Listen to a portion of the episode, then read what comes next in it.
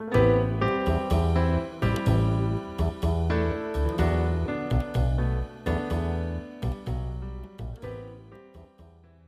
さん、こんにちは。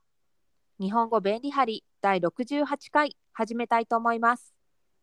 ホストは日本で人材メディアを運営するジョブメンタのマリと台湾人日本語教師のリタです。マリさん、今日のテーマは何ですか？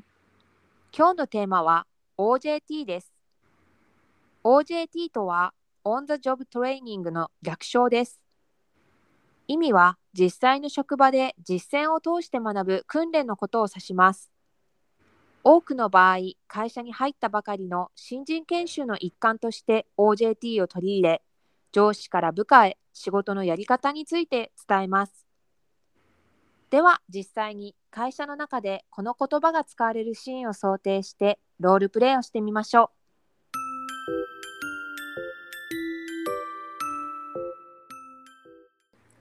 リさん、今度の訪問は営業部の山田さんと一緒に行ってもらえますか？う。山田さんですか。新人社員の時に OJT でとてもお世話になりました。山田さんはとても丁寧に教えてくれそうですね。はい。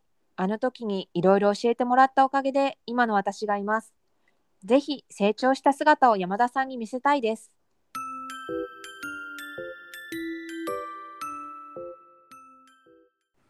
皆さん、いかがでしたか？オフィス内で使われる日本語なので、しっかり意味を理解しておきましょう。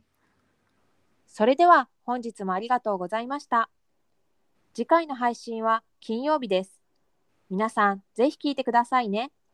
また次回お会いしましょう。